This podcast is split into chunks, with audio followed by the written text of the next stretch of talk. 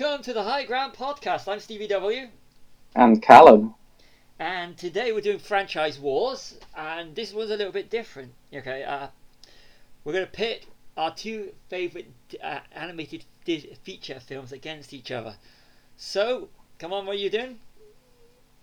I'm doing Lion King. And I'm doing Pocahontas. So everyone goes, God, it's a girly film or something like that. So, uh, but uh, yeah, come on, we, you know, it, it's it's one of these things. I mean, if we were to do it based upon the natural one to do would be Lion King versus Beauty and the Beast, or Lion King versus Little Mermaid, the one that pretty much kickstarted the rejuvenation of Disney animation. It is. Yeah. But you know, I'm gonna. I, I like Pocahontas. I really think I think it's a fantastic film. I really do. Well, I think they're quite.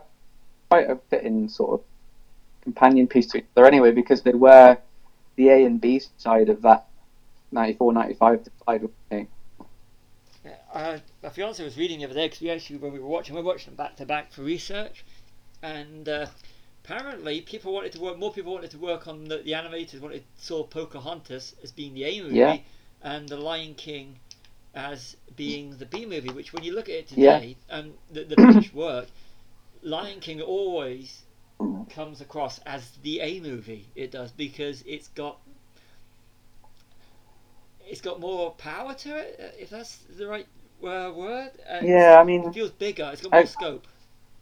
I did a bit of box office research, and so did I. The budget for Pocahontas was forty-five million, yeah, thereabouts, and it made three hundred forty-six, I think, million worldwide. Yeah. Whereas Lion King was ten million less, so for thirty, oh, it might have been, sorry, fifty-four for Pocahontas and forty-four, forty-five for Lion King. And Lion King made like nearly a billion dollars, I think, as of today. So nine six eight, five one one, eight oh five. That's it, yeah. But if you're going to play that game, let's have a look at how much the the live action Lion King took. Yeah, it's over, over a billion, a isn't billion, it? Over a billion. But let's have a look how much the live-action version of Pocahontas took. Over two billion. Oh, well, Avatar, yeah. Avatar. Yeah. And if you don't, if anyone has got says, me there, yeah, yeah. I wrote these notes out just so I could win the argument, especially when I found out that that uh, Lion King, sorry, not Lion King, Pocahontas uh, animated only took in a third of what uh, Lion King took in, but Avatar took in two billion. And the thing is, it, it is the same movie, but that's a topic for another for another time. Oh, so why do you, pardon? Oh, it's it's unbelievably the same movie. Yeah. So why do you like Lion King, dude? Um, well, it's I think for a start, it was the first Disney film I ever saw, so it's ingrained in that sense. But over the years, like I'd I'd argue it's the most disturbing. And the most sort of, you have to get through the depression and the grime in it till you get to the, you know, the comedy and the the, the fulfillment at the end. And I think it's just, for me, it was always like a perfect metaphor for life itself. Like I always used to feel a bit like sometimes like not good enough, and you cause things to go wrong, and you know you always you do meet those friends in your life that you're never gonna lose touch with, and you know, Hakuna Matata. Yeah. I always think the Lion King is like life in an animated movie. It's life personified. I, I think it's it's so poetic and beautiful, and it just covers everything you need to know about life. And it's only really marginally based on Hamlet. So yeah. And you're a big Shakespeare fan. I am, but I mean, it, it, when we're saying Hamlet, we're saying like there's an evil uncle that kills. Yeah. The protagonist's father, and that's it. But the end with the hyena. So, spoilers, spoilers, spoilers. If you haven't seen Lion King, oh, yeah, while you're listening to this, yeah. Bit with the hyenas at the end. Oh, it's dark. Yeah, it's I think that's probably the most vicious death of a villain in Disney, actually. Ripped apart by uh, Jeremy Irons, ripped apart by Cheech Marin and Whoopi Goldberg. Yeah, while they burn to death. Yeah, it's it's it's horrible. I mean, the thing you got. I remember. I mean, my I. never saw Lion King at the cinema, but I was introduced to Lion King essentially, you know, it came out on D V D or video at the time, but then it was this Timon and Pumbaa cartoon, which was on Disney, yes, on the Disney Channel, and I, I used to love that. I'd come in from work and watch it on a Saturday night. And, it's uh, on Disney Plus. Ooh, that's going to have to watch that. But uh, yeah, it's always it always struck me as just being dark, and uh, and Lion King was literally a year before I started watching Disney again. Because if you in ninety up until going to Disney World, because I was in ninety-five, I was very you know I always saw Disney as being a children's thing. And yeah. I went to the theme park because, you know, if you go to Florida, you have to do Disney World. And Pocahontas yeah, was the film they were promoting then. And I thought, oh, I've got to see this film because it looks good and everything. And the moment I saw it, because they were playing the music, you know, Once Around the River Bend and Colors of the Wind, that was all on all the Disney adverts when I was in Florida. So it kind of like, it became sort of like something I had to see. And when I saw it, I was blown away. And that's when I, I really started watching Disney again. It was. Yeah. And so... I'm going to be biased for that, and I think Meeko is one of my favourite Disney characters. Well, Meeko is one of my favourite Disney characters, and I just love it. Then you go in a bit deeper, and you've got the whole environmentalism that's in it. And I know in yeah. Pocahontas and John Smith the story's real, but they completely fictionalised everything. Yeah, um, the majority of it, should I say? And they turned. And it's. I love the fact that uh, I don't know if I'm right about this, but isn't Pocahontas the first Disney Native American princess? Um, as far as I know, yeah. I mean, I think she's not. One thing I, did, I always did like about po- po- not Pocahontas. I mean, recently I've rewatched it and sort of reappraised my opinion of it. Like, I do actually quite like it again. And uh, Meeko is a big part of that as well, by the way. Yeah. Um, just, but I think Pocahontas is, for me, she's one of the more sort of non-sexualized Disney princesses, if that makes sense. I mean, obviously Nala is as well, because you can't really sexualize a cat, can you? Mm. Unless you watch Tom Hooper's Cats. um, but no, I think Pocahontas is like she's she's quite sort of assertive, and you know she fights her father and the rest of the tribe on like how she feels about John, and you know the, the whole peace thing is a bit namby-pamby now, but it does work within the sort of framework of the, of the film. But no, I re- I've always liked Pocahontas in general as a character. I think she's one of the more rounded Disney princesses in quote marks, you know. Yeah, I agree about the non-sexualization totally. And you've seen Cats? You've actually watched Cats? I haven't seen it, but I know of the abomination that is Cats. Ah, I thought that's going to be another. That's going to be another one in itself. So, yeah, I mean, the animation style of Pocahontas, I, I love it. Is you know, the colours, you know, the pastels and everything. I, I thought it was fantastic. I like the songs yeah. in it. I think the, you know, there's no quote. I mean, they're, so, they're very catchy, but they're not catchy like uh, the Lion King. They're not. I mean, colours and no, colours. You, you can't compare. If you, uh, you know, like the Hakuna Matata and Can You Feel the Love Tonight? I mean, they're out there. And unless you really know Pocahontas, then the songs are really under the radar compared yeah. to some of the Disney ones. They're quite good, though. I mean, I suppose the only quote I can think of is the Grandma Willow thing when she says about listen to your heart. Yeah. She says that quite a lot, doesn't yeah. she? Or listen with your heart, I think it is. You will learn but yeah, it, I think that's what helps a lot of Disney films succeed, isn't it? How quotable they are. I mean, with Aladdin, you've got um, the genie and Robin Williams, isn't it? So you could literally pick anything he says. And then Beauty and the Beast, you've got, you know, the songs are iconic. Yeah, yeah I, I know what you mean. Like, it, it sort of flies under the radar of a lot of people because they can't quote it or sing some songs. But, yeah, I think the two songs in it, are, I think, are really good, actually. Yeah. But let's look at voice talent now. Yeah. I'm sorry. I mean, this should be interesting. Yeah, no. Uh, Mel Gibson, which we really... Uh, Pocahontas, Mel Gibson, Billy Connolly, Christian Bale. Yes, Christian Bale, yeah. Yeah, and, uh, okay, uh, now, you got to remember, this is the time in ninety-five, Mel Gibson still hadn't gone on his uh, rant, uh, so you see when Mel Gibson was still big. But no, he was I, racially sensitive at the time. I didn't. He was still racially sensitive yes. in nineteen ninety-five. But you can say those, you can say all, you can say those names, yeah? Then you just say James Earl Jones. I mean, even though Jeremy Irons and Rowan Atkinson's in it, uh, but uh, James Earl Jones. Broderick. So, you have yeah, to top James Earl Jones. You can just stop there, can't you? It's like, well, it's like, but then again, if you say James Earl Jones, you know, it's he's like the definitive, or one of the definitive voice actors in terms of like an oh. iconic voice. You know, James Earl Jones, as soon as you hear his voice, I mean, uh, he's brilliant in something like, say, Coming to America, or of course, I'm going to say Star Wars, but it uh, he has got that, he's got that gravity about him. He's so, yeah. he's just incredible, and uh, and that's what I loved about when uh, Jon Favreau brought him back, even though I think that was a bit of a fanboy thing to bring uh, yeah. him back. But then again, who else is going to play him? I, well, I, I, what I really liked about the remake as well, well, the whatever they want to call it, it's not live action or the, the update, um, was that he did sound like an older king, so which is more in line with Mufasa being like an older, you know, he's he's his dad, isn't he? He's been yeah. king for a long time, so he did sound like an old sort of, I've been through the, I've been through life sort of person. That was the only thing that sort of was a bit, like, it was still great to hear his voice in Rogue One. Like, you, if, if you ever recast Darth Vader, I would be annoyed. But you can sort of hear his age and his voice a little bit, can't you? But it really worked in Lion King, I thought, because, like I say, that gravity to that role was, was what you needed.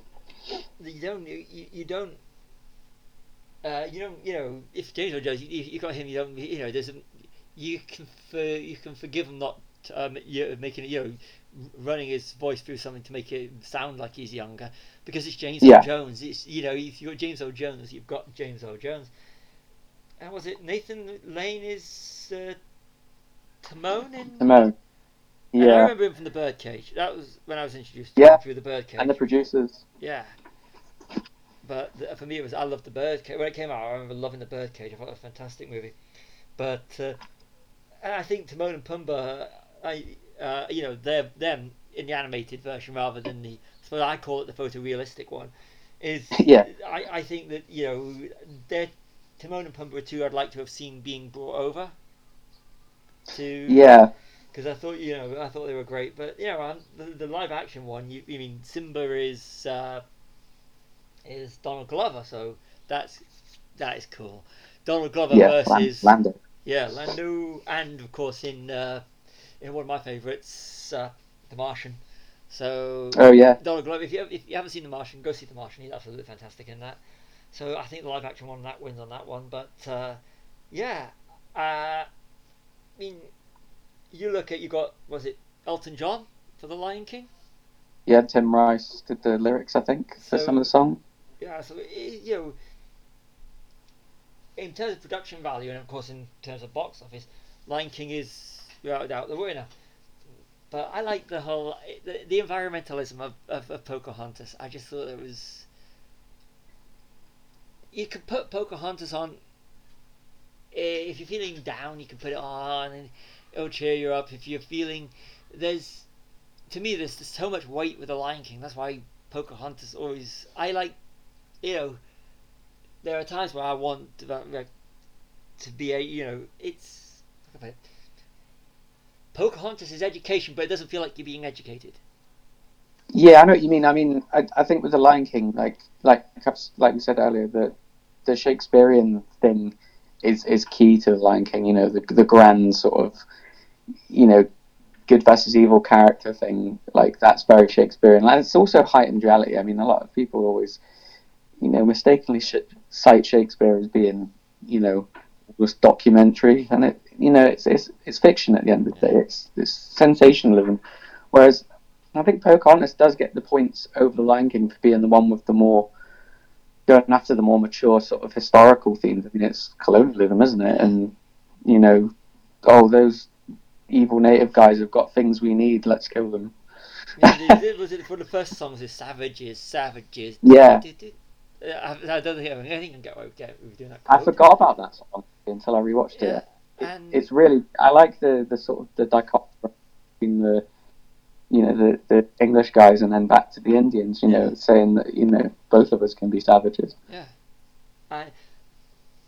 It's you know it you know it's right now where we are you know at the time of recording with all all the stuff that's going on in the world, you know and. People's perception of things that they don't understand is to just write off as being this, and and the and the settlers wanting the gold, and when uh, John Smith asks Pocahontas if they found any gold, and he, she shows him the corn. Yeah. Thinking that's what he means, rather than. Uh, and when they can't, when the uh, the uh, what's his name guy? Yeah, I'll get his name. Uh, when he can't find the, let me have a look. Uh, when see, uh, when Governor Ratcliffe can't find the gold, he thinks he says that it's the Native Americans that have stole it and they're hiding it, so they've got to invade them because they've, yeah. got to get it. They've got to get the gold that they've got because they don't want anyone else to have it because they're all, and it's just, you know, the invaders that are coming in, and if they can't find it, they're just going to blame everybody else, and it's taking their land and everything. And you know, it's. I think um, it, you know, maybe one of the reasons, I don't know if. if it's the reason, but the reasons that Pocahontas maybe didn't do so well is because not only is all that stuff, that's quite heady for children, isn't it? I mean, you might not know a lot about the background between all that stuff back then, but the nineties was sort of laden with this revival of the Western, wasn't it? You know, you had like the uh, Unforgiven and Dances with Wolves, Last of the Mohicans, and a lot of it was all perceptions of Native Americans sort of being reappraised, I think, from the old Westerns, but there were still cultural appropriations in a way where it was Americans viewing, you know, Native Americans being viewed through, you know, quote-unquote American lens. Yeah. And I think maybe by ninety-five, everyone was kind of, you know, a bit sick of seeing Kevin Costner dressed up as a, a yeah. blue coat. And maybe they thought, oh, I'm done with these Native Americans. I, I don't know. I like the, the, the themes. I don't know if it was getting a bit too much for everyone. Discuss. Yeah. Yeah, there was that big, but they get, you know, you do get these revivals. You get the, you know, in terms of genres and stuff, and the Western was was prominent for quite a while. Yeah. And like what we have now with the superhero movie, eventually it will go down, and they'll just regenerate, they'll rejuvenate it somewhere down the line. But uh, you know, I think it's uh, what's it? So what is different when you look at it on here? It's got singing voices. Rather than now, you'd have to you'd expect the the voice talent to actually, yeah to do it themselves. Yeah, but now yeah. it's like oh, singing voice and uh, and acting voice, which is a good. Then again, you could also argue that this is kind of the start of the both Pocahontas and uh, and Lion King. The start instead of having of having names to actually pull someone in. As saying, oh, we've got these this key voice talent as well as all the people that make a living through being voice talent. I mean, if you look, you've got. When I was reading it the other day, who is it? You got Frank Welker, is it? Does the voices of the oh, yeah. wars? He does every voice ever, doesn't he? Yeah, and actually have so you, it's yeah, Frank. I found it the other day. Frank Welker, Lion Roars, and Frank Welker yeah, should have yeah. been. I was quite surprised to find that they didn't use any real lion roars in the Lion King. Yes. But he's Megatron. Just Megatron did them all. Yeah, and amongst other things, and it's just sort of like it's kind of those movies are the start of, of like going, oh, we've, well, we've got a live, we've got an animated feature, we need to have someone that we can get people into to put you know butts on seats. But uh, yeah. did he do? He did Megatron's voice in the animated series, didn't he? Yeah, and I think he yeah. did some of the live action as well. It was Hugo Weaving in the films, wasn't it? It was easy for one of them, but let's have a look, go to the top. He's Shockwave and Soundwave, yeah. Oh, right. In, uh, and he's also Fred Jones and Scooby-Doo. Yeah, that's right. Wasn't he Scooby-Doo as well? Yeah. Scooby-Doo yeah. and Garfield. And oh, of course, yeah. He's like going... Yeah. He's been in everything, really, hasn't he? Yeah, fair play. Someone, uh, for someone who actually, you know, but he's like rather than like you got the Simpsons actors who who do who are known essentially for the Simpsons, that he does it across the board. So that's cool. Yeah. Uh, but uh, you know, is he not in Pocahontas as well? I'll have a quick look. I just I just clicked on a picture. Uh, sorry, it's good. Th- uh, yeah, I've just clicked on a picture of Meeko because I think Meeko's cool. Flit, you're right. He's Flit, the little uh, hummingbird. The bird. Yeah. Yeah, I, I, I must admit that I nearly fucking like nearly pissed my pants when I watched it again when uh, Meeko uses the bird as like a sword it's, yeah. it's against the little dog. Oh, it's so funny. It's brilliant. See, today, you know, uh, it'd be interesting to see the, you know, when if they do do a, a real live-action Pocahontas, it'll be interesting to see the casting. Yeah, I think nowadays as well, it's a lot more fraught with sort of problems as well, isn't it? Like, depicting other races is a bit more sort of uh, considered now than it was then, isn't it? Yeah. Because I mean, if you look at uh, if you look at the live-action Lion King voice talent compared to the compared to the animated Lion King uh, voice talent, it's, it's different. I mean, like I said, I, I, there's some that they should have kept. They should have kept Nathan Lane, and I, and I like Lisa. Like, I like Cheech Marin is cool. Yeah, they should have kept um, Jeremy Irons as well. I mean, you got ah. Uh, I'm going to disagree. I, like Chiwetel- I love Chiwetel Ejiofor. I'm sorry. I, I think he seemed a bit sort of brushed into this. Yeah, but I, I've got, I've got, I've got a soft spot for Chiwetel Ejiofor ever since uh, I saw oh, Kinky right. Boots. So it's if you put him in a film and he, you know, uh, go back to two thousand five, if I'm right, when Kinky Boots came out. And yeah. I thought that yep, Chiwetel Ejiofor is going to be a huge actor, and he's just bubbled under since. And he's made some real big films. I mean, Twelve Years a Slave, yeah. Doctor Strange, and, and so it's good to see. You know, Inside Man. It's good to see, to see actually Chiwetel Children of Men. Children of Men. Uh, it's good to see him getting at last the recognition. Yeah. And it's also good having, like I said, going back to it again, James Earl Jones. Yay. Yeah, but, definitely. You know, if you think about it, you know, you, you go back to uh, to when uh, you know, like I said, Lion King and and Pocahontas back to back. Uh, You know, uh, if Lion King teaches you about uh, growing up and, and life itself, uh, you could argue that Pocahontas can teach you how to be a good person, you know, because, and looking after the planet and don't treat someone differently because they don't look like you. Or yeah. So you, you've got inclusion, and so it's it's brilliant. And especially nowadays. Yeah, and this goes back to something that we, we, which we discussed about. This is my one for the day: Star Wars Phantom Menace.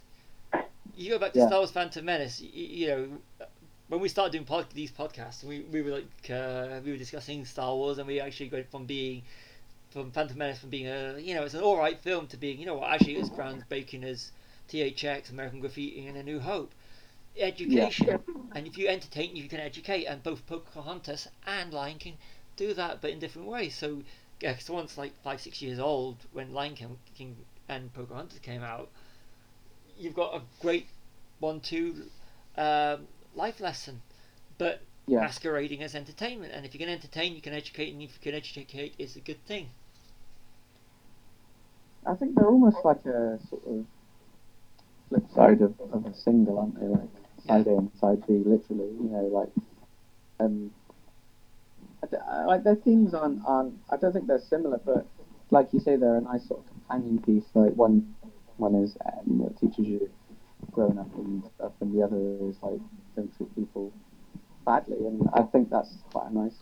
It was a nice one-two punch for Disney in the nineties. Because I mean, after this, they sort of go a bit.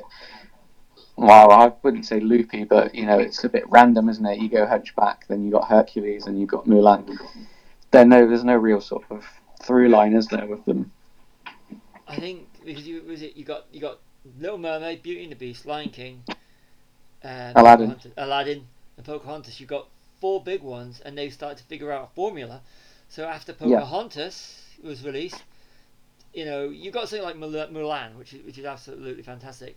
They've also yeah. got all the other ones. They just throw it out to see what sticks because Disney went from being mediocre through the late seventies and eighties to, after Little Mermaid, hitting its stride again and finding its audience and becoming the powerhouse animation now that is... I mean, I've always compared... This was years ago when I did a review.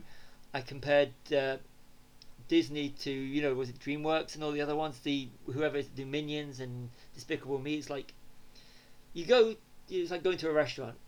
If you want to go to McDonald's or a fast food restaurant, you you go for your for your non-Disney animation, which which is great for while you're watching it and for shortly afterwards. You think, well, you really enjoyed it, but you didn't take much from it. You'll go again, but yeah. It's not like the sort of thing you go, you know, it's really good, but I really want to watch this film. I really want to watch this again and again. But Disney's like, uh, when Disney's done right, it's like it's like going to a fancy restaurant where the food is yeah. absolutely fantastic. And once you've been there, you tell all your friends, then you want to go again to the restaurant. But if you had it all the time, it wouldn't be as good because you get bored of it and it yeah. would water it down. So when Disney puts out these powerhouse animated feature films, then you know that you want... I mean, they do still do the ones that aren't so brilliant, but when they do the traditional animation and the under the Disney banner rather than the Pixar, you know it's going to be an event. And you yeah. want that event. You know the event's going to be good. I mean, having said that, you've got some of Pixar's films, including like your Toy Story, your Up, uh, uh, and Wreck-It Ralph. Fantastic. But you do also do the Bubbling Unders. But when Disney and Disney Pixar do it right, that's your five-star restaurant. It's, it's yeah, brilliant. And it's... I, totally. I think that's like film in general. Like you, if you watched all the Oscar stuff, you know, the fine dining, you would get bored all the time. You do need some popcorn now and again. Popcorn's good. It is good, yeah. Yeah. But I mean, with yeah, I mean they sort of, they sort of repeat the same trends, don't they? Moana is a it's a stealth room joke on us, isn't it? I've not seen Moana. It, it, even though it's got Dwayne in it, it just didn't appeal. But I will watch it. Disney Plus, yay! Yeah, it's kind of it's like a South Pacific mode. Yeah. They have like the the mystical grandma and you know the same sort of quest narrative thing that Pocahontas had. And but um, must be. I think it must be a, a sort of a thing that they know they can repeat, you know, again and again and get get right most of the time. Yeah. I mean, they, they the problem with it, I think with the nineties, beginning of the nineties for Disney was great. Like, yeah, Little Mermaid in eighty-nine. I mean, there was a bit of a misfire with Rescuers Down Under, but and you get Beauty and the Beast, you get Aladdin, you get King Pocahontas, and then the nineties is like this big what they call it the Renaissance period, don't they? Yeah. But I think that was sort of, not downfall, but it was their sort of their generic stuff was setting in at the end, like Emperor's New Groove is you barely even notice that it's about the Aztecs because it's so Disney by the numbers yeah. and Atlantis and you know stuff like that. I, they sort of put themselves into a corner with all their successes yeah. in a way, and then they were reinvented with Pixar, but. Yeah. Yeah, they go through this sort of boom and bust period, don't they, I think, culturally. I mean, we're in the live-action remake um, phase at the moment, aren't we? Oh, yes. I mean, I think, you know, when I was watching both Lion King and Pocahontas, I actually, you know, because we actually did do it back-to-back. I mean, we did, yeah. But we still started with Pocahontas because that's what I really wanted to watch. And, and one thing I got out of it is, you know, I really miss that kind of animation. I really oh, do, I think. I, do. It's, I mean, uh, a few years ago, when I eventually watched Frozen, uh, I watched it back-to-back with the original Cinderella. And yeah. I watched Cinderella, then went to Frozen, and I was like, I don't understand Frozen, but then again, and I always, when I think of Frozen, all I think of is not as good as Cinderella. And yeah. uh, I haven't seen Frozen two yet, which apparently is coming to Disney Plus in July. Because and that was and it goes to show how Disney are now. Is you've got uh, December you had for the girls, and uh, well predominantly I shouldn't say this because it's you know it, they, there's a lot of guys that really and there will be that like Frozen as well. You've got for one audience you've got Frozen two, then for another audience you got Rise of Skywalker. So Disney yeah. have everything now because it's sort of like you know if, if, if the parents haven't got their kids to watch one, they're going to get them to watch the other. So it's all yeah. both.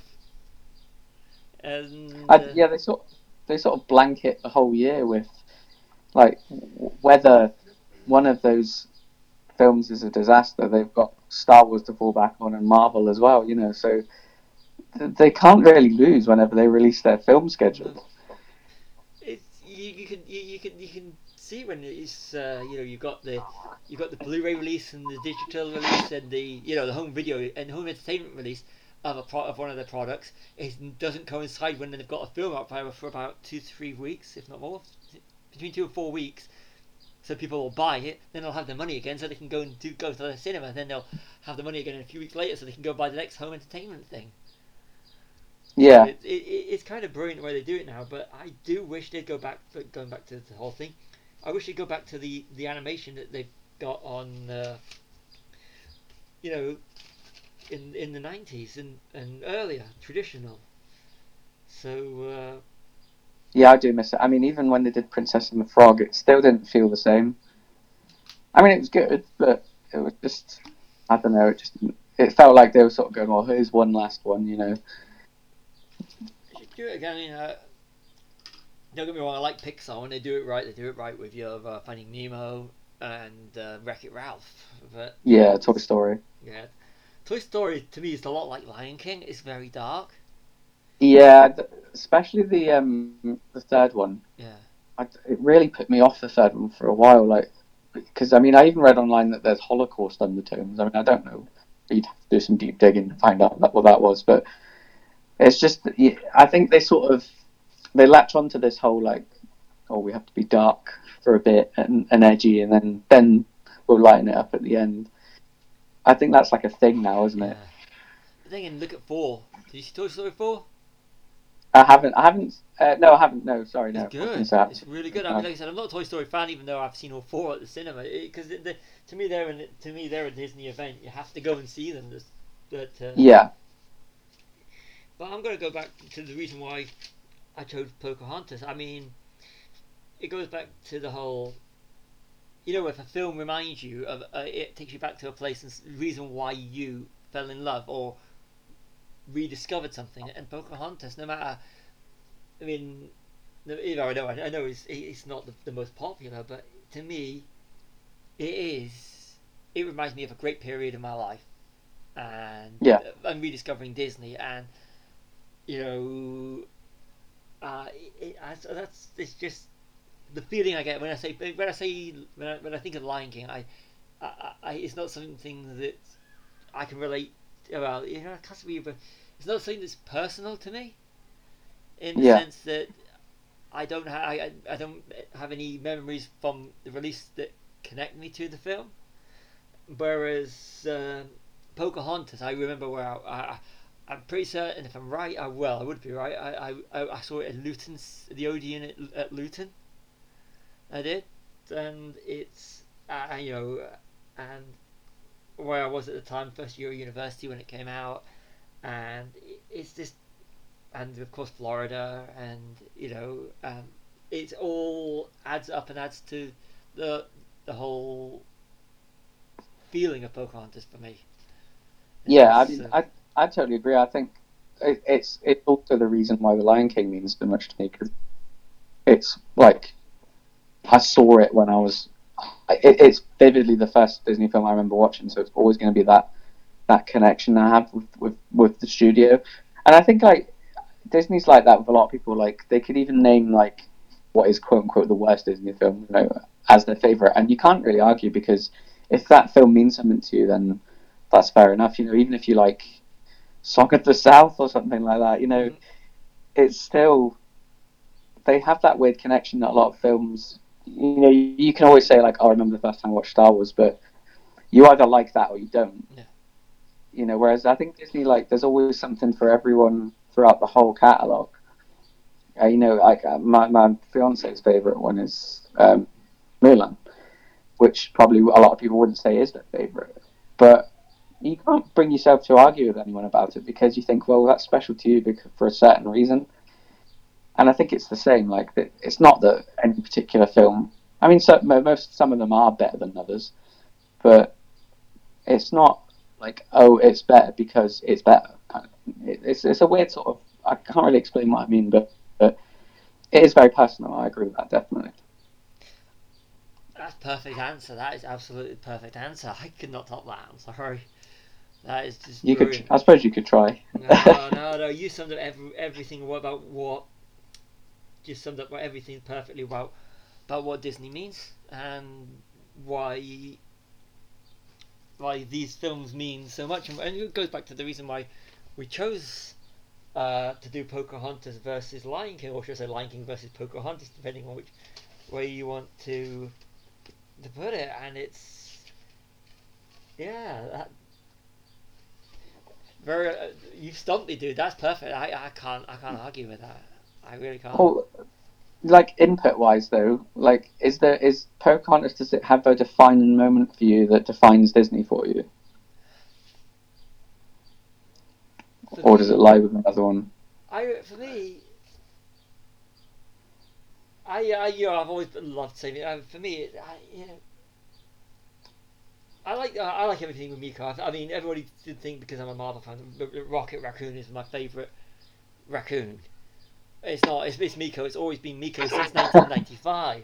Is I, I mean, come on. I did an animation essay uh, when I was at university, and my treat for completing the essay was going to the Disney store and buying myself a twelve inch, it wasn't twelve inch, bigger than twelve inch, a furry twenty-four pound Meeko that was gone down to twelve pound that was in his tails. And I was like, and and and so, so I'm going on, I'm going home on a train with a with a, a Disney bag with a, with a, bearing in mind I was like twenty at the time. I'm going home with a Disney bag with a bloody Meeko doll, a, a furry Meeko in it, yeah. And so so you know, but so it's. It's special for that, but I also like the whole, uh,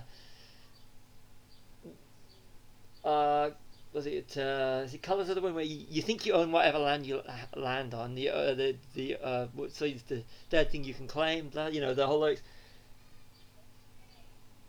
Colours, yeah, Colours of the Wind. If you listen to the lyrics, lyrics to the song Colours of the Wind, I'm, and it, to me, that's environmentalism and love everybody and everything in, in a perfect kind of way. And, and, and I like it for that, and I like, like I said, it's, It's good to the whole save the whole. I like to save the planet vibe, and I'm, I know I'm a hippie and everything, but it's done in a way that is. It's not like ramming it down your throat. It's all done in a nice. Yeah. The it's a nice. The melodic way is is fantastic, rather than going save the planet, don't kill the whales, uh, don't cut down trees, and you know like that. I mean, he's just ramming it in your face, but he's doing da dun da dun da dun. You know, like the whole rambling of the, the music, and it, it and and that's. Education through song, which is, you know, and Green Day do it, and R E M do it, you know, just to name two bands. I know loads of bands do it because you can do it, but when you do it, it's more, when you do it as protest songs and everything, you know, it's yeah. protest songs, but if you can, if you can do it in a way that which people are being educated without being edu- realising what they're doing, it's fantastic, because when, yeah. you, when you're a kid and you're listening to the lyrics to some of these songs, you don't know what they mean sometimes, it's just, because the melodies no, are more dominating the lyrics. Yeah.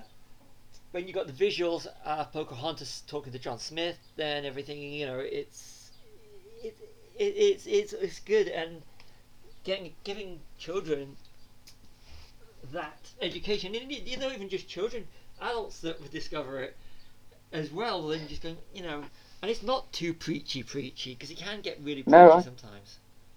I was quite struck by when when I rewatched it, it was um, on Disney Plus. That in fact. It's the first time I've watched Pocahontas since, for a long time, since I had it on D V D maybe. And uh, I was struck by how, so I, I seem to remember it being like sort of rammed down your throat. And then when I did watch it, I was kind of like, oh, it's kind of not subtle, but it's not, you know, the song contains all the messages rather than, you know, a lot of Disney films, ones that are really preachy, use the dialogue and they don't, you know, they're not great dialogue, are they? They're, they're better for their songs and their their melodies. So I, I mean that's like that's why Hakuna Matata works and Circle of Life. I mean Circle of Life isn't even in English a lot of it at the start, and you know everyone remembers that opening shot of the sun coming up and you know all the animals rushing to the to Pride Rock, just as Color Colors of the Wind. It, I, I I do specifically remember like her being in the boat and going over the side of the waterfall and that, and you know the imagery is what draws you to it as well. I think the defense like the definitive Disney moment for me, it's not holding the the cub up over the rock. It's uh, you know the scene where he meets Timon and Pumbaa, and there's that. It's my favourite time lapse in any film where you see them sort of dancing across the log, and yeah. Simba's getting older as they get across. I, I it's I think that's fantastic. It's such a great passage of time, yeah. Like time lapse thing. And I think that's just that just defines the whole movie for me. Like he's he's found his way to grow up and get past that whole, you know, the, the blame thing about his father. Because I mean, that scene used to terrify me as a child, where Scar basically says, yeah, he's dead because of you, like, you caused all this. And I think, like, how twisted could a family member be to try and make another family member think they're responsible for someone's death? I think, I, I, I, for me, that's why Scar's always the worst villain for me out of all of them, because he's he's like a, a bully psychologically, rather than, a lot of them are all like, you know, like Maleficent and that sort of, but I think he's a really insidious villain. He gets other, plus he gets other people to do his dirty work for him. Yeah. Nice. Yeah, I mean, the governor in Pocahontas, he's, I almost find him quite charming, you know. He, I mean, he's an arsehole, but he's just sort of like this upper eighteenth century British guy, isn't he? Bit of a James, got a bit of a James Bond villain vibe. He has, actually, yeah, very. He's also voiced by, um, I think it's David Ogden Stiers, the guy that did Lumiere's voice in, um, Beauty and the Beast. Not Lumiere, sorry, uh, Cogsworth's voice in Beauty and the Beast. Wow, that's how cool. I've got a look. David Ogden Stiers? Oh, he passed away in two thousand eighteen. Jeez. Yeah, I, I was going to say he's not long died, actually. Charles Winchester in MASH. Cogsworth, narrator of, uh, in, uh, in Beauty and the Beast. Uh, Jumba, is that it? In Lilo and Stitch, never seen it. I've never seen that. Uh, he's a narrator in... Oh, Search. Pardon? Sorry, no, carry on. He's, he's a... Where is it? Uh, I've lost it now. He's a narrator in Winnie the Pooh.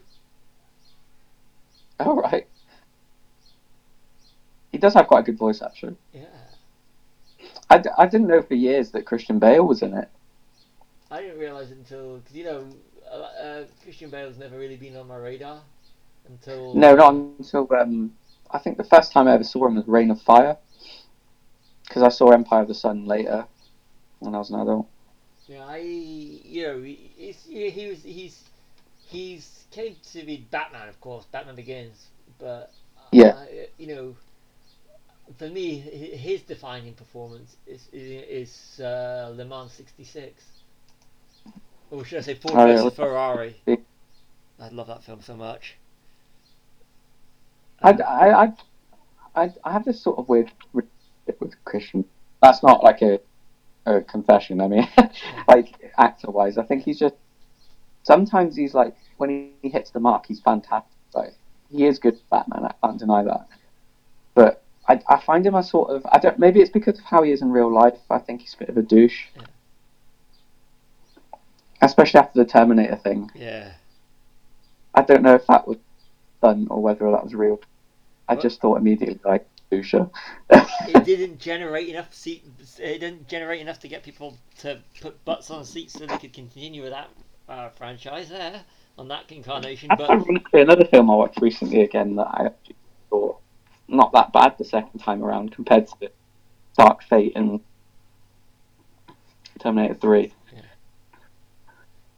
I can't stand Dark Fate. Don't ever make me watch Dark Fate again. If you ever bring that film around, it ain't gonna be right. Not that's not going in any. That's not going in any on this T V, on my T V. I am not watching that film again. That is terrible. That's just going off tangent. That's my, that's my one tangent for this episode.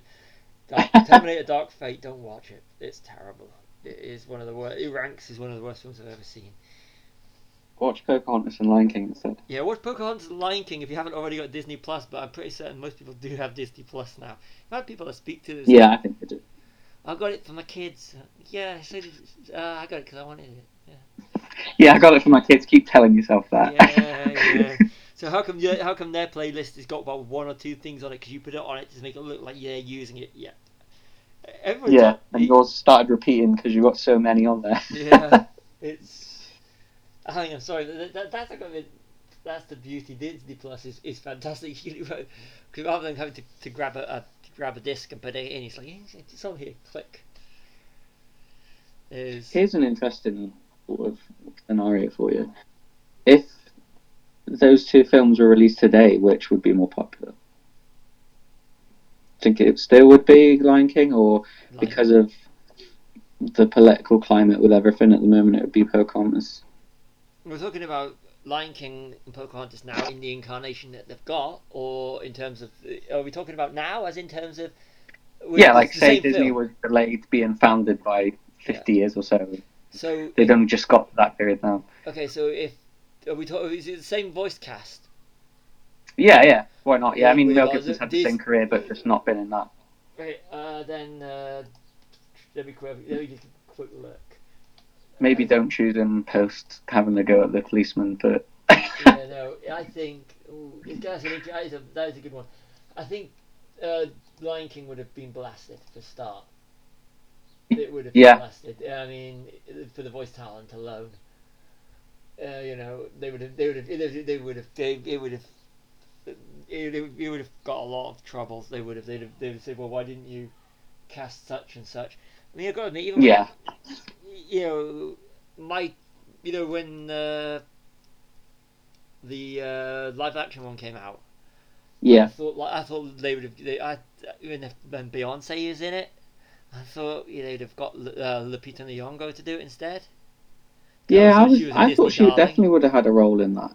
Yeah, I because you know she's a Disney darling, you know, and uh, yeah, and I was really because I, I think Maz Kanata is you know she's she's superb in yeah. Star Wars and, and I love her voice, so I thought Jon Favreau would have got Lupita Nyong'o, and she, she is a fantastic actress yeah. all round. I mean, if you've seen. Um, Jordan Peele's latest film, Us, she's off the chart in it. Like, there's all sorts of range of emotions that would just tire a normal actress out. And she's an Oscar winner. Double, is she double Oscar? Yeah. I think she's double Oscar, yeah. Did she get for twelve Years a Slave? Uh, yeah, I would imagine so. I think that was the first time I ever saw her properly. Yeah. Isn't she, um, she is actually African, isn't she? Well, that's insane, or is she English? I think she's dual. Oh, is she? Because I mean, I can imagine that being a sort of criticism of the original Lion King. You didn't hire any African actors. Yeah. To which my counter argument is they're they're animals.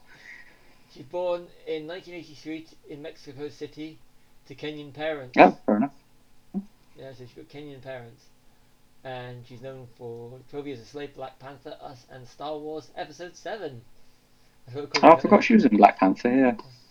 She's uh, Nakia, so yeah, I would have liked to have seen her, but that's, but yeah, I think Pocahontas would have got less hassle. But box office wise, I still think Lion King would have been it. You?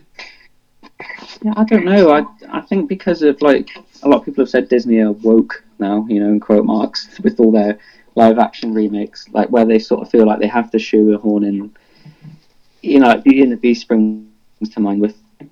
Scenes, you know, like the scene at the beginning where she sings, um, what's the song called? I can't remember. Almost she's going through the, the town and singing, and they're all like, oh, Belle's a weirdo. Yeah. And there's actually a, a scene where there's two blokes look at her and say, like, something like, oh, she's reading, that, that can't be allowed, you know, and that really annoyed me, like, that, that you have to finical all that feminist stuff yeah. into it. Like, I haven't got a problem with feminism, but.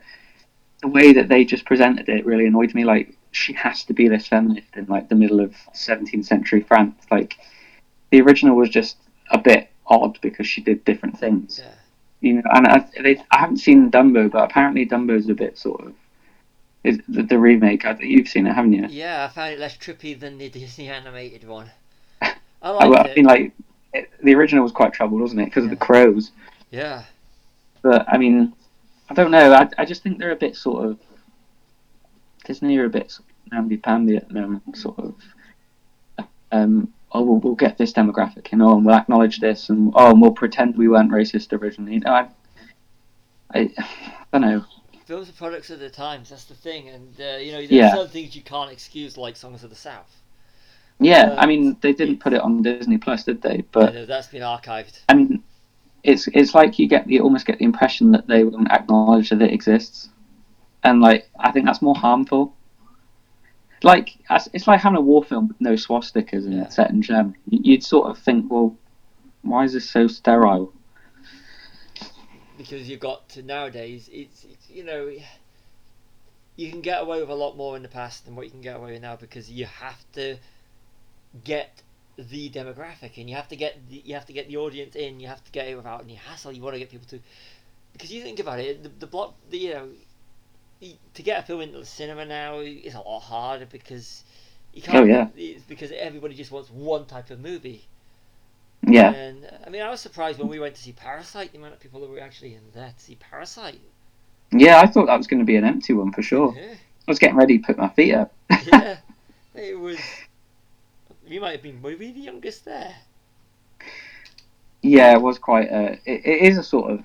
Um, I don't know what the word is. Like a niche market movie. Like yeah, like a refined sort of film, isn't it? Like. Which you do like now and again. Well, yeah, but I mean, it's I mean, it's always impossible to say how something would do now or how something would do back then. You know, it's it because everything's. You know, we had this conversation, didn't we, about would The Empire Strikes Back fail if it was no, released no. now? And you just, yeah, I mean, you can predict it. It probably would, wouldn't you? Yeah. But it's hard to do because it's so ingrained. Something like that so ingrained into, like, what if Indiana Jones happened now? Would it just be sort of, you know, oh, that's just kid shit. It, it's hard to sort of imagine it. Problem is, is keyboard warriors going is because people. Yeah. If, if you if you to release these films today, you know, the moment it gets out, they don't want bad press, and and they'll change everything because they don't want the bad press. They want people to butts on seats, and. The minority of the keyboard warriors that are just full of their own self-importance because they've got a computer yeah. and they want to share their opinions and start harassing stars and directors because they didn't give them the version of a film or didn't give them what they wanted. It makes it, you know, it, it's just making it so much harder for directors and for studios to put something out, because if they want to do something that's groundbreaking, unless it's a small studio, but if it's a major studio, because you're going to be afraid that some jackass, you know, is going to slag it off. Or say yeah. something that's going to cause so much commotion that it's not going to be worth it. And then you get your your sterile movies that just come out. I mean, it's... and it's, yeah, it's a shame. It's it's it's such a shame that he's, he's like Go said about uh, Empire Strikes Back. But God! These Star Wars fans, or so-called Star Wars fans that hated eight and nine, would be full force because it's not the fun movie that they wanted the sequel to. Yeah. And yeah. So, but yeah, I personally do think that that I the Lion King, just for the story, I think this this. Uh, you said I may be a big fan of Pocahontas, but I think Lion King has got the stronger story. Yeah.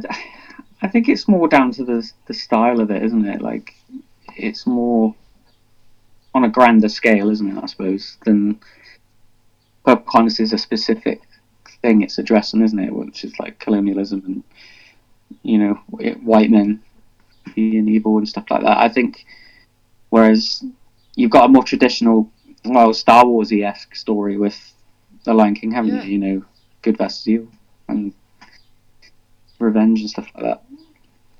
And that's that's, that's what you need. You, you do need that. I mean, you do. I mean, okay, I'll go back to the color palette and everything. Yeah. And Lion King is more accessible. Lion King is you can sell toys with Lion King a lot more than you can sell with Pocahontas. Because I mean, if yeah. if you were to say uh, Timon and Pumbaa or Flit and Meeko, most people would go with Timon and Pumbaa. Yeah, and uh,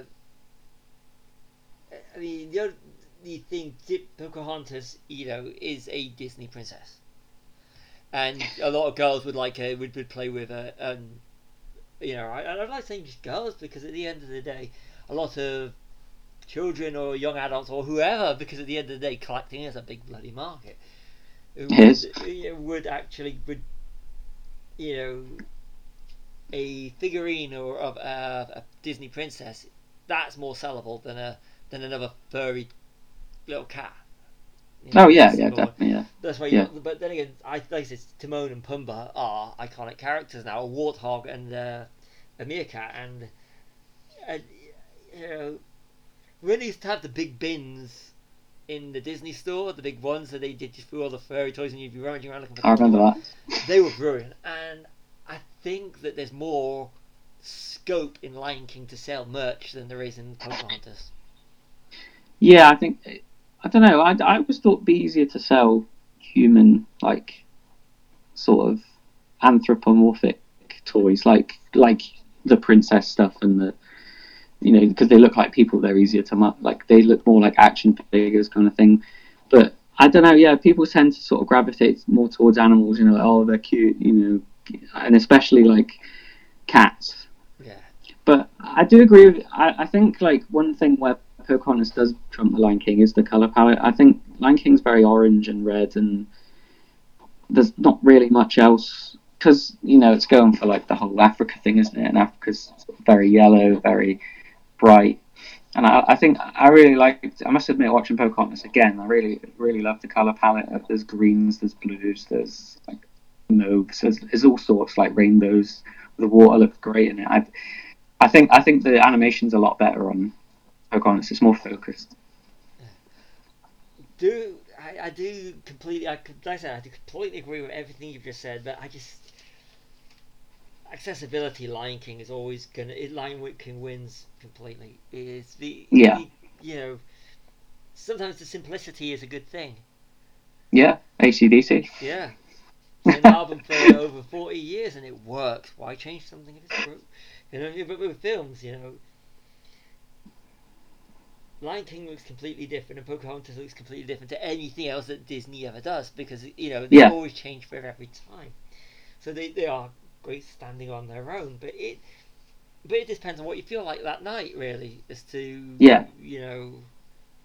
I always feel like they thematically sort of um, design their animation around what they're depicting. So Pocahontas looks really sort of Native American, like angular lines, like it looks like they're sort of how they would draw characters, whereas Lion King, you know, we all, lions look the same no matter what you do, don't they? So in that sense, again, Pocahontas has the more unique edge, you know, like when, um, something like Mulan, where even the design of the characters is closer to sort of Chinese, Asian sort of design, and, and then you go to um, I don't know, something like uh, I don't know, um, Cinderella is more traditional animation, isn't it? Where you can go grim fairy tale, like medieval Europe kind of thing. And I, I, I, it's good. I like when, I do like when they theme their animation after what they're doing. I think that's quite, it's something they sort of lost in Pixar, where they all look like the same C G models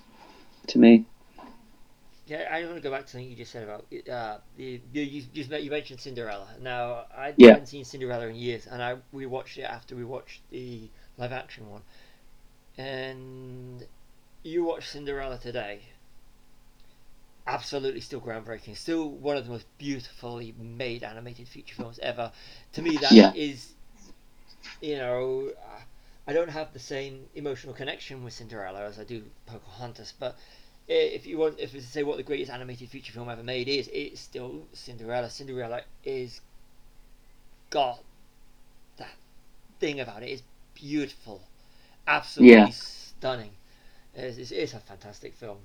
It's, I mean, it's kind of like, like you could say, like it's like the New Hope of Disney, isn't it? Whereas your Empire Strikes Back is Pocahontas. Yeah. Like you have, there is the one you know is is is the best in your mind, like as in how it's received, how it's culturally looked at, and then you have the one that you think, well, that's my favourite.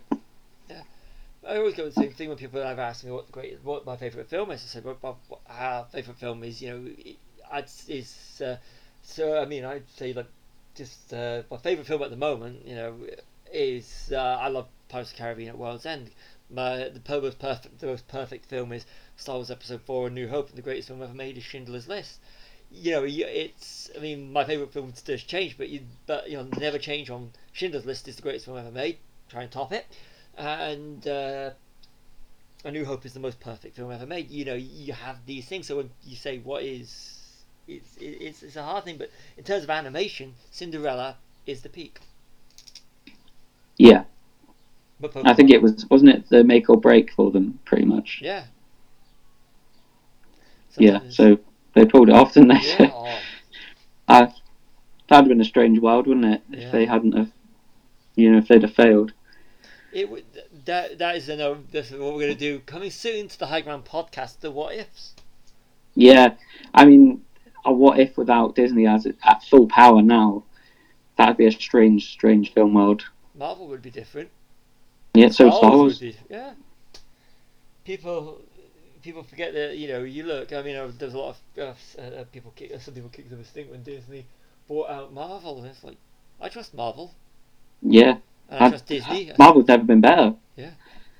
And I love the little things like in Ant-Man and Wasp when it, when, it, when, it, when, uh, they're, when they're whistling "It's a Small World After All," and it just, it's the thing yeah. you can get away with because of of the Mouse House. And I, you know, I trust Disney. Uh, they they put the right people in the right places. And yeah. I think, you know, you go back you go back to something like Disney started being the powerhouse that it was was. through films like The Little Mermaid, Beauty and the Beast, Pocahontas, and The Lion King. Yeah, totally oh, agree. So, you know, I you know this has been I, I really I you know, I've really enjoyed this discussion about uh, these two movies. Well, they're quite seminal, aren't they? I mean, I think it's it, it's interesting that they are the B side of each, they the A and B side of each other.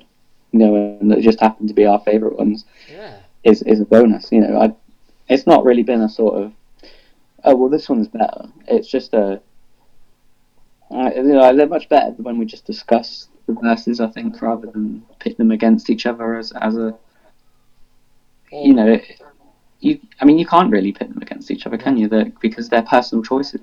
Exactly.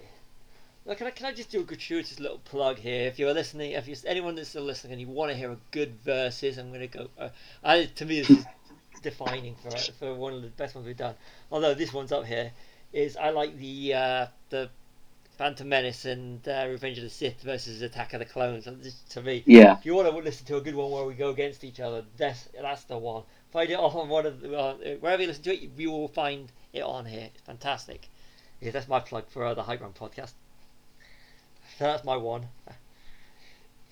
Coming soon, we'll do the. Uh, uh, the, the, the we, I know we joke about the Star Wars drinking game, but yeah, well, everyone will be alcoholics by now. Yeah. Who said alcohol? I'm actually drinking lemonade when we're doing this right now. So uh, as you can see, my lemonade's in my bottle. Uh, well, uh, yeah, you can't see it, listeners. Splashing around.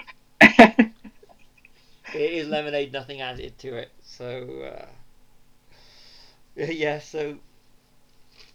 Uh, and you, uh, you know, like you said, you summed it all up perfectly. And when we openly discussed in our verses, perfect. It is.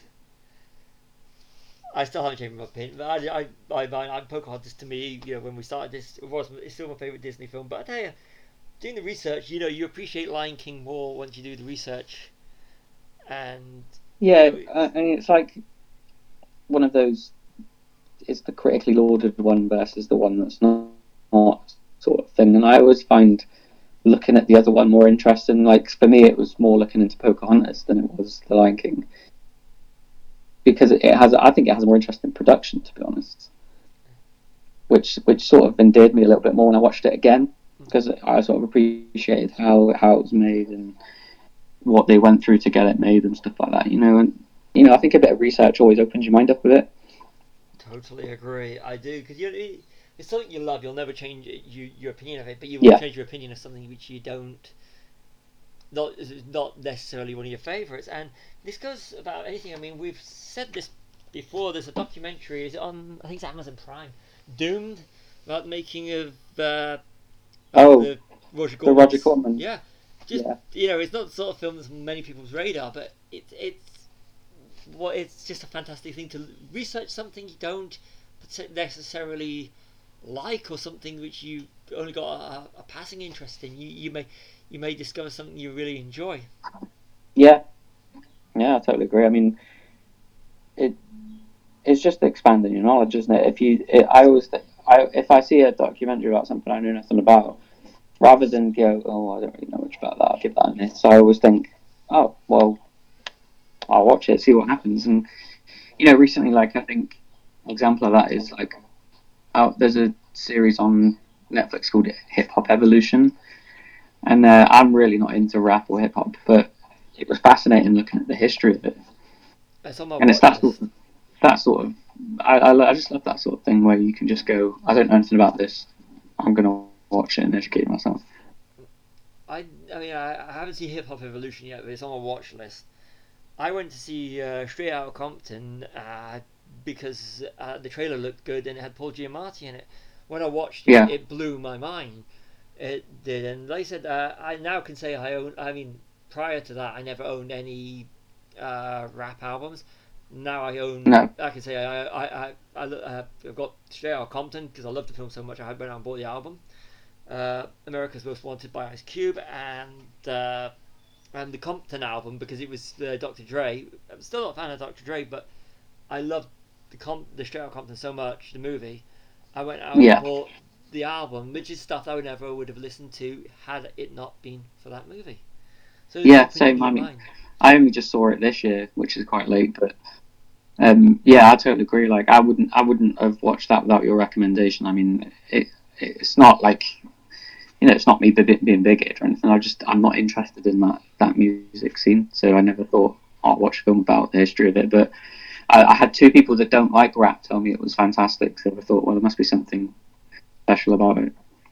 Yeah, so that's what films should do. You open your minds to different things. If you just only like one genre, it makes you very insulated. If you, you, you open your minds, to, that's what I love about films and, and the films that when we do, or we can do the re, we can.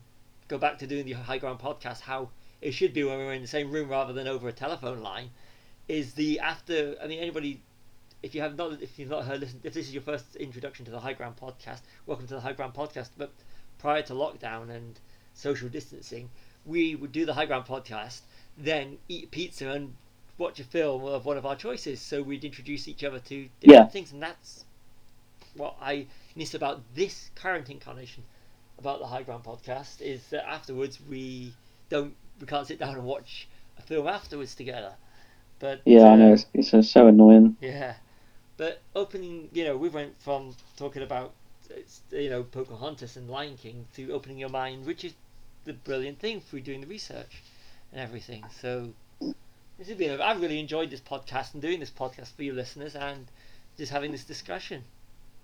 Yeah, same. Yeah, I think. I, I I did sort of pre-research this one because I did think it was going to be quite interesting, and it has been. Yeah. I I just like I I like discussing what we're going to to do so that we can actually and do the research. It's it's fun. It's yeah. fun doing this thing. It is. And thank you, listeners, for listening. I am Stevie W. And Callum. See you all soon. Bye.